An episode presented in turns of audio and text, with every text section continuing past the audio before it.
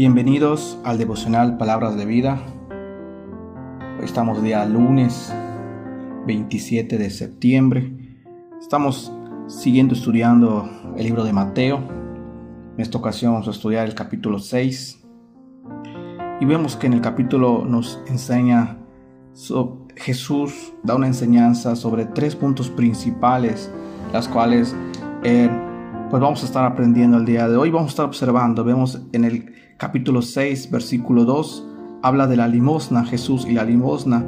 Jesús nos aconseja directamente a nosotros, dice, cuando pues des limosna, no hagas tocar trompeta delante de ti, como hacen los hipócritas en las sinagogas y en las calles, para ser alabados por los hombres. De cierto os digo que ya tienen su recompensa.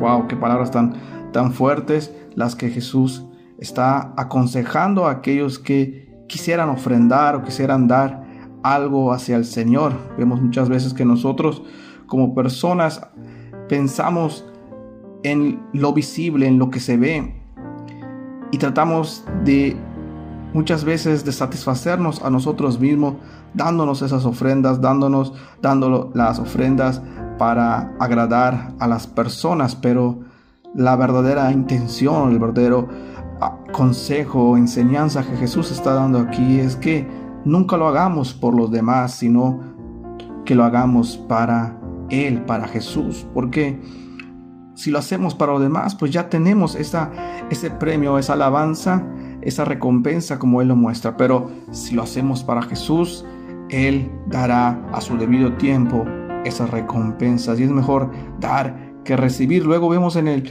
versículo 6 que habla acerca de la oración. Dice, mas tú cuando ores, entra en tu aposento y cierra la puerta. Ora a tu Padre que está en secreto y tu Padre que ve en lo secreto te recompensará en público. Qué hermosas palabras que Jesús está dando y enseñando a aquellas personas en la sinagoga a cómo orar, a cómo pedir al Padre a cómo verdaderamente buscar la oración efectiva y saber cómo Dios responde. Y Dios no responde de esa manera, haciendo o mostrándonos para poder o para mostrarnos hacia los demás. Dios responde en la intimidad. Y qué importante buscar a Dios en la oración en, en intimidad, porque es ahí cuando el Padre y el Hijo se conectan. Como hijos nos conectamos al Padre y Él nos recompensará en público. Posteriormente también nos habla acerca en el versículo 13 de esta palabra dice y nos y no nos metas en tentación y líbranos del mal para porque tuyo es el reino y el poder y la gloria por todos los siglos. El Señor está mostrando aquí también cómo él nos puede librar por medio de la oración si sabemos pedir y sabemos que, y sabemos que tenemos que pedir como conviene, no, no de nuestros pensamientos, sino del pensamiento de Dios, para que Él nos pueda librar de todo peligro. Más adelante en el versículo 17 nos habla del ayuno. Pero tú, cuando ayunes, unque tu cabeza y lava tu rostro, para no mostrar a los hombres que ayunas, sino tu Padre que está en secreto, y tu Padre que ve en lo secreto te recompensará en público. Qué importancia este punto acerca del ayuno. Muchas veces queremos mostrarnos ante el público como esas personas que estamos haciendo ese sacrificio. Casi, casi cuando hacemos el ayuno, y he visto muchos que cuando hacen el ayuno quisieran que les pregunten si están ayunando. ¿Por qué? Porque se notan, se notan en apáticos, se notan cabizbajos, se notan tristes, se notan con desaliento y casi les pregunto, ¿por qué te sientes casi, casi hambriento, no? Pero no, la enseñanza nos muestra, dice, lava tu cabeza, lava tu rostro, lava, lávate todo, como si nada, como si nada estuviera pasando. Es un día normal con tus actividades, pero en devoción de ayuno, porque recuerda que lo que estás haciendo se lo estás rindiendo a Él y Él en su momento sabrá recompensarte en público. Siga enseñándonos Dios en este capítulo grandes enseñanzas acerca de, las riquezas y de nuestro cuidado de nuestro cuerpo. Dice, lámpara del cuerpo es el ojo.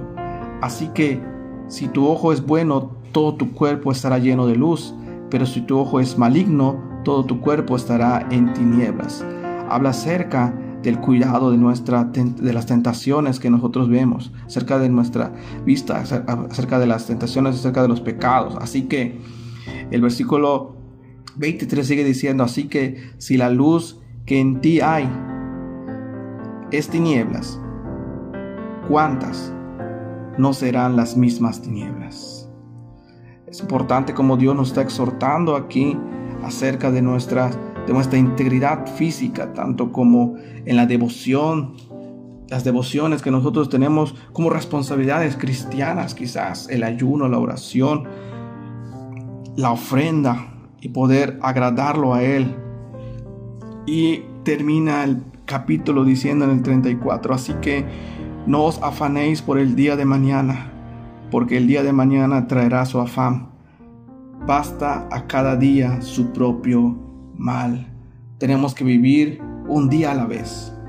Esta frase me viene a mi mente, el vivir un día a la vez con Cristo, para poder dejar todas nuestras cargas a Él y Él podrá levantarnos día con día. Recuerda, amigo mío, vivir un día a la vez. Dios te bendiga en esta en este día y en este devocional. Bendiciones.